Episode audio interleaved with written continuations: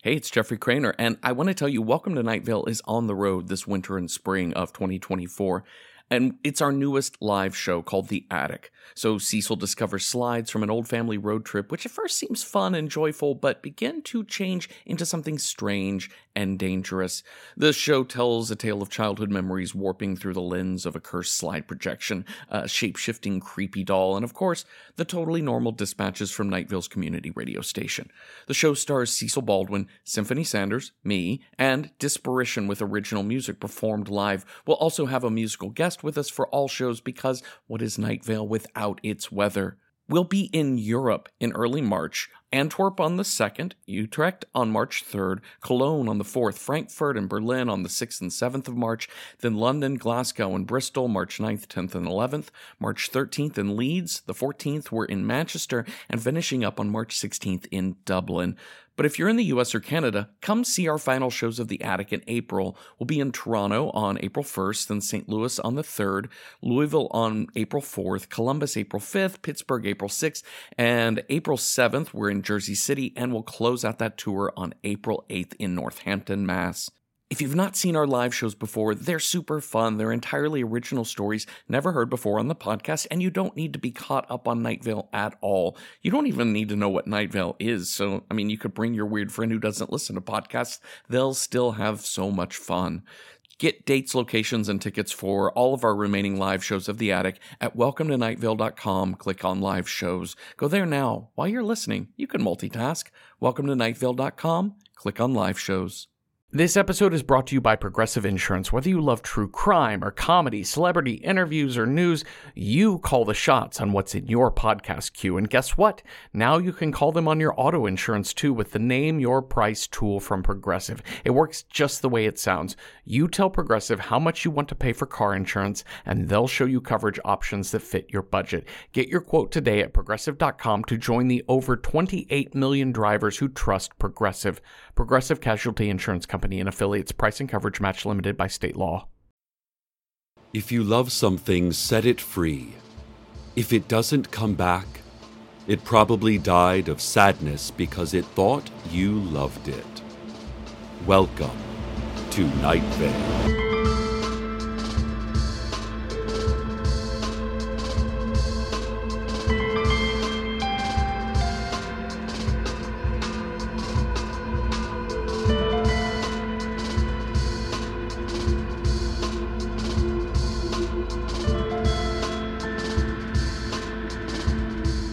It's difficult to say goodbye to your hometown. Difficult indeed. We'll get to all of that soon, but first, we bring you the item of, I'm sure, most interest to all of you a review of last night's opera, the inaugural performance of the new Old Night Vale Opera House, a tribute to the building which once stood proudly in this town for decades before succumbing 20 years ago to an unchecked puppy infestation. The new old opera house is luxurious and stylish. I had no idea what opera was until last night, so my expectations for the building were pretty low. I mean, I don't know what you think opera is. I was expecting something like fenced in yards full of filthy straw occupied by hundreds of heavily drugged wolves. But it turns out that opera houses look nothing like petting zoos. This place had a chandelier and velvet seats and lush red curtains and a snack bar and people wearing just the fanciest clothes you could imagine tuxedos and ball gowns and balaclavas and shin guards. Old Woman Josie and all of her tall winged friends who go by the name Erica and who claim to be angels were there. They were the driving force behind the building of the new old opera house. It was only fitting then that before the performance, Josie gave a toast from the stage. She toasted opera and Night Vale and all of the donors who made the opera house possible. Finally, she toasted old friends. And when she did, she looked at me and grinned. I blushed and looked down at my shoes, which were tasteful sponge clogs that matched my tights perfectly. Okay, so I'm sure you're asking the same question I've been asking for years. What even is opera? I don't have any training in opera, but I'll do my best to describe it. Basically, opera is kind of like theater, but they don't raise the curtain all the way up. So you only can see feet shuffling about while you hear high pitched wailing and combustion engines. This particular opera was called Amara. It was composed and conducted and mostly performed by acting legend Lee Marvin. It was about a young girl who goes on some kind of adventure? It wasn't clear, because opera is super interactive and entirely non linear. Sometimes people from the audience throw old fruit at the stage, and then the actors jump into the audience to wrestle these people.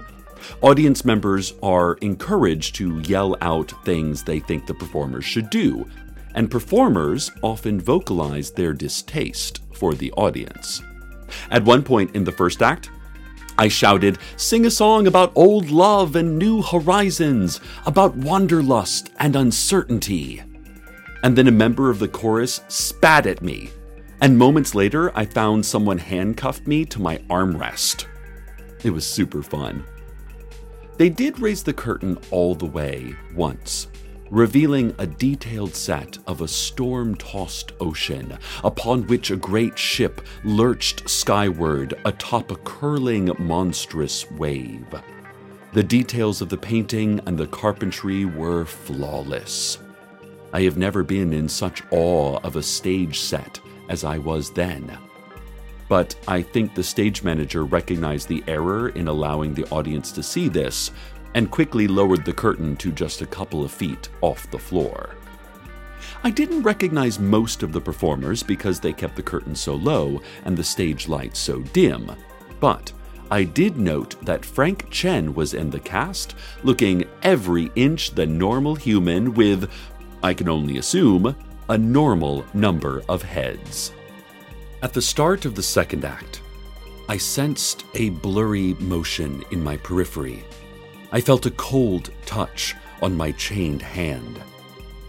Nice handcuffs, a whisper said. Looks like you won't be able to save your friend Dana tonight. I was terrified, yes, but like everyone, I'm usually terrified. I also felt rage rage at the faceless old woman whispering behind me. Had she handcuffed me so that I could not save my former intern, my former friend, my current mayor, Dana Cardinal, from whatever evil deeds were coming her way? I looked up at Mayor Cardinal in her loge box. She was staring straight at the stage, focused and stony. And despite all my anger at my old friend, that she had presumably bought me at a sheriff's secret police auction last year and had been using me for the last several months against my will to protect herself against the five headed dragon Hiram McDaniels and the faceless old woman. Despite all that, I looked at Dana's face, hoping she would see me pleading for her safety. I want to trust and love my friend, and for that moment, I did. And I was sorry that the faceless old woman had restrained me so that I could not help her, even if this time I had wanted to. I followed the mayor's gaze toward the stage. The house lights dimmed, and the curtains split open. I saw normal human Frank Chen center stage, each of his heads huffing and snarling, preparing for his aria. As an aside, I am told this was to be the opera's first ever quintet aria, but honestly, I don't know what either of those words even mean. Actually, only four of Frank's heads were snarling the gold, green, gray, and blue ones. But his purple head was looking right at me. And I felt something familiar, but at the same time, something that I didn't understand. my hand strained against its chain, but there was nothing I could do. As the orchestra, led by and comprised entirely of Lee Marvin and a slide whistle, swelled and Frank Chen continued to belch fire and hiss, we all knew something was wrong. I mean, it's possible that an aria is just a bunch of roars and flames. I'm no expert, but it didn't seem likely. Frank Chen then tore off his bow tie, and in doing so revealed he was not 5 foot 8 inch middle aged human Frank Chen at all, but Hiram McDaniels, an 18 foot tall, five headed dragon. Hiram leapt into the air above the orchestra seats. I heard a muffled scream from above. I looked to the mezzanine and saw Trish Hidge, deputy assistant to Mayor Cardinal, trying to quickly escort the mayor away. But it was too late. I caught a brief glimpse of someone I had never seen before, or had never seen in my waking life. She was standing just behind Trish and Mayor Cardinal. It was a woman I had once seen in a dream. In my dream, she had been underwater among coral, young and whispering and faceless. And now, in this world that is very likely not just a dream, I saw this same woman, and she was old and shouting and faceless. Hiram flew up, past the chandelier, toward Dana in the mezzanine, all of his heads focused on their target, teeth bared and angry.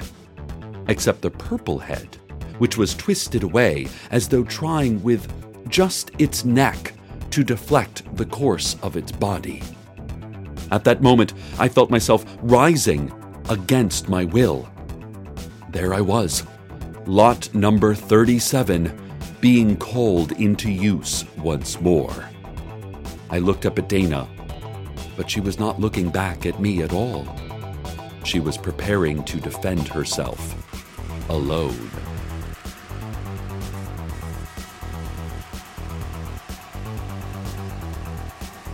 And then everything went black. I saw nothing, felt nothing. I was nowhere. I heard a voice. It was whiny and panicked. It told me it was sorry to keep using me, that it had bought me at an auction two years back just in case. You never know what could happen. Nothing can be trusted. The voice told me it especially didn't trust the other heads it shares a body with who were always scheming, always making new plans. Plus, it was tired of having to commit violent crimes and consistently living life on the run. The voice just wanted to settle down, maybe start a family. Night Vale's such a nice town, don't you think? The voice asked me. And I asked, Hiram? Is that you? And the voice said, not all of Hiram. Most people call me Purplehead, but I prefer Violet. Why me? I asked. Violet said, One head couldn't work against four. I've known that a long time. I needed another body. Lot 37 was put up for sale, and the other heads were distracted by Lot 38 a normal human disguise. So, I bought you. Now, I was furious, of course. I told Violet that I thought Dana had been doing this the whole time. I blamed her over and over. I have lost a friend because of you, Violet, I said. And do you have any idea what it's like to have you control me in this way? Yes, Violet said. I only have one fifth control over my own body. This is my life all of the time, carried along against my will by the foolish plans of those closest to me, betrayed by my own limbs, by the beating of my own heart. But I am sorry. I really am. You need to fight your own fights, I said. I will, Cecil, Violet said. I am giving you back Lot 37.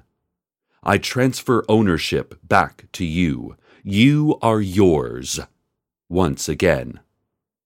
And whatever else happens tonight, I'm sorry. Well, you should be, I said.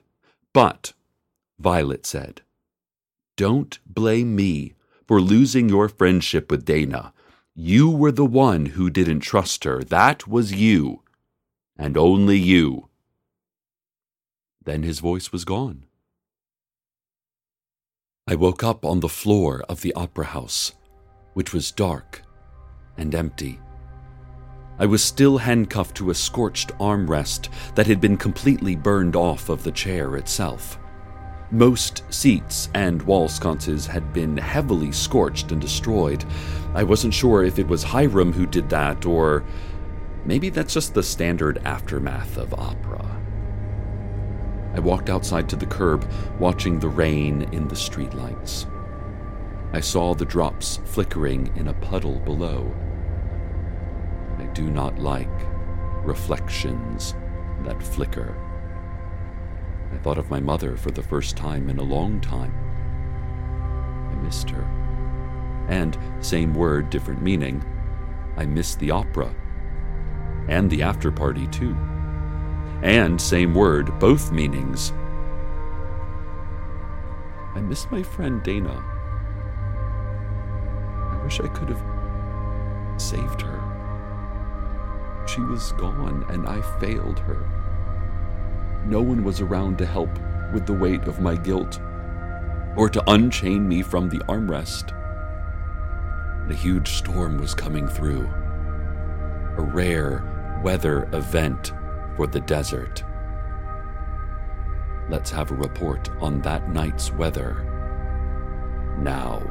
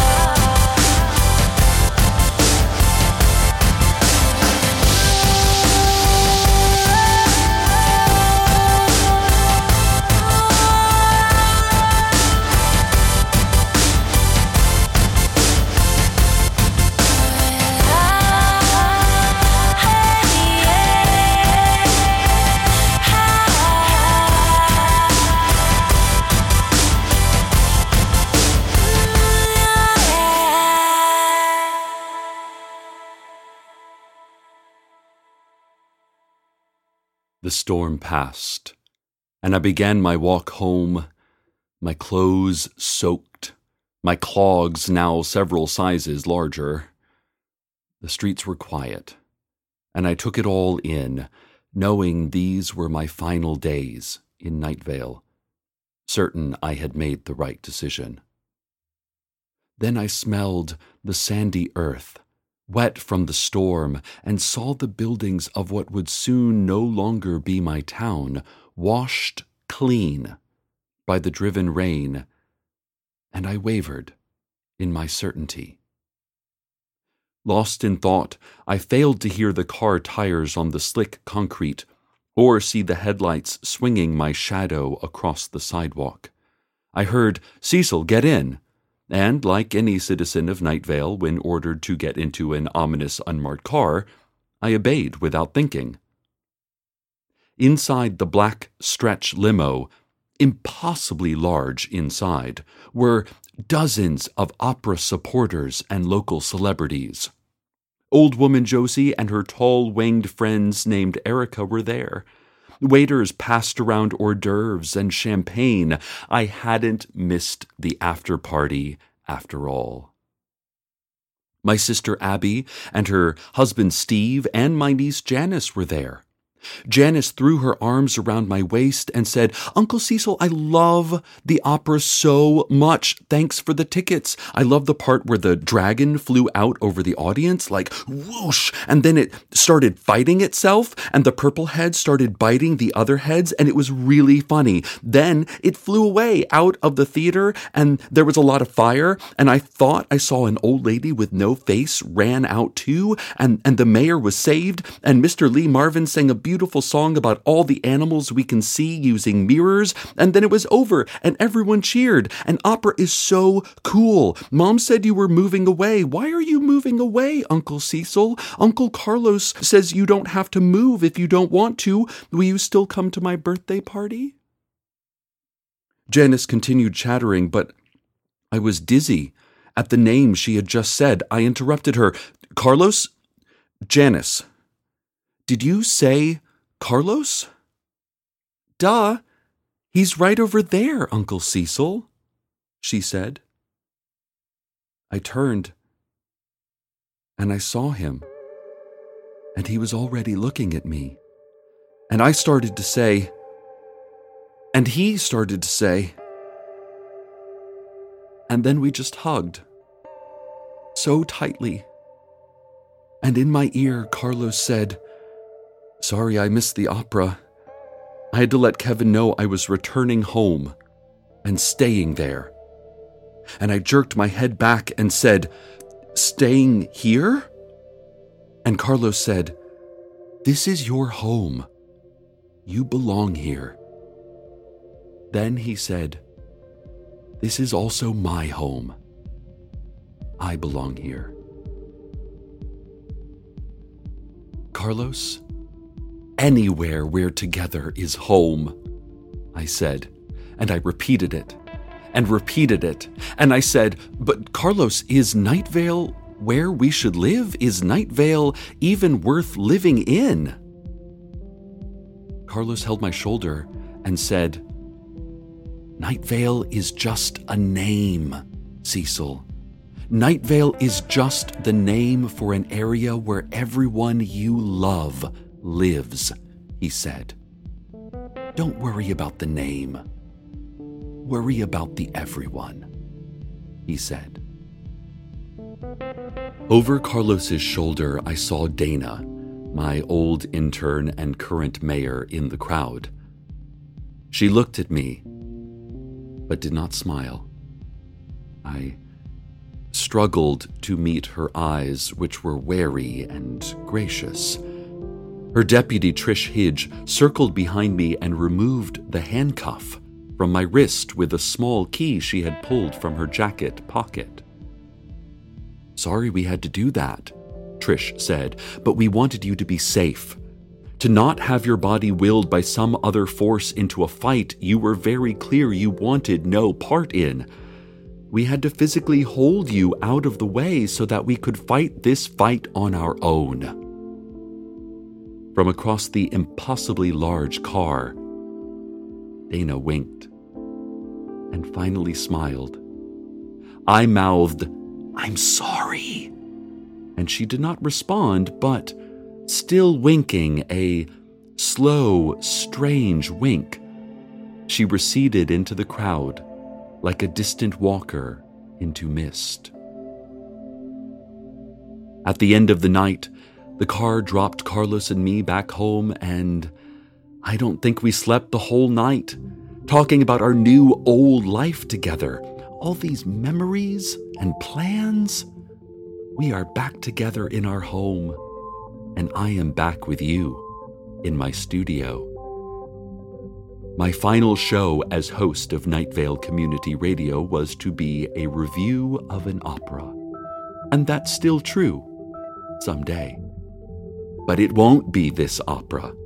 Carlos and I are staying in Nightvale for now. I will be back on the air with you again very soon with more news and more stories, with more opera. I think Carlos is right. Nightvale isn't a single unified thing that can love or be loved.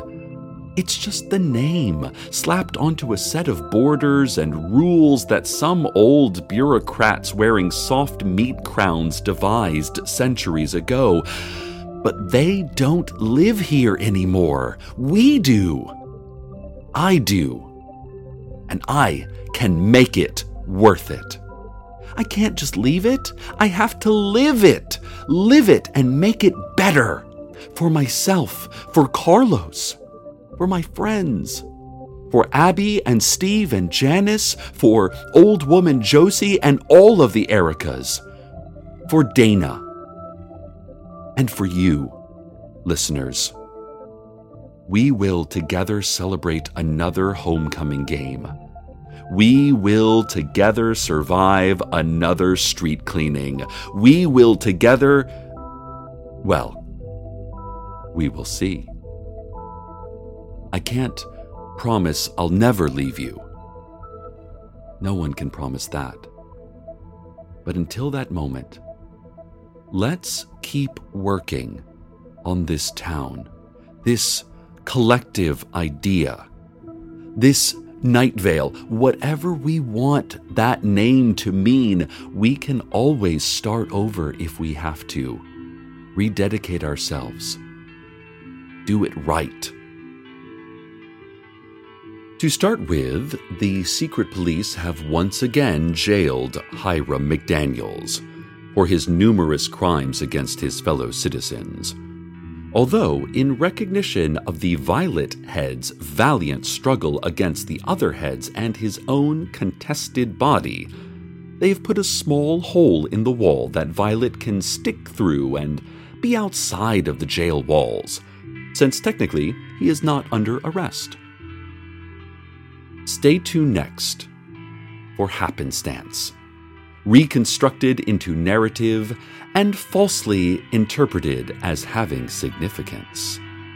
And as always, good night, Night Vale. Good night.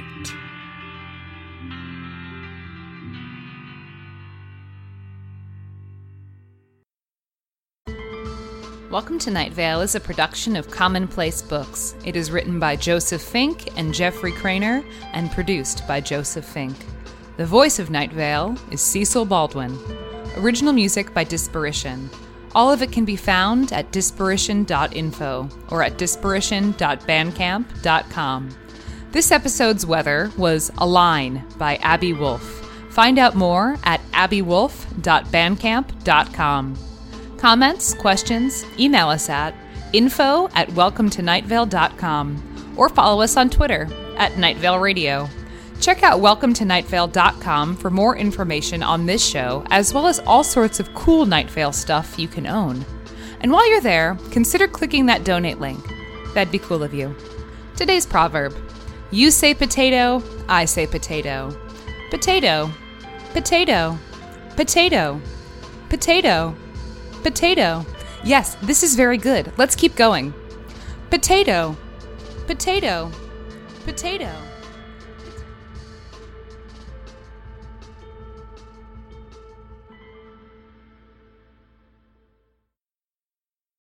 Hey y'all, it's Jeffrey Cranor. So I do another fiction podcast called Within the Wires, which are stories told through the guise of found audio. Each season is a separate tale. You want a prison escape told through relaxation tapes? That's season one. Want a love story that unfurls through voice messages only? Season five. How about the revelations of an unexplained death told through a series of museum audio guides? Season two. There are seven seasons of Within the Wires for you to binge right now, each only 10 episodes long. So go get Within the Wires wherever you get your podcasts. From PRX.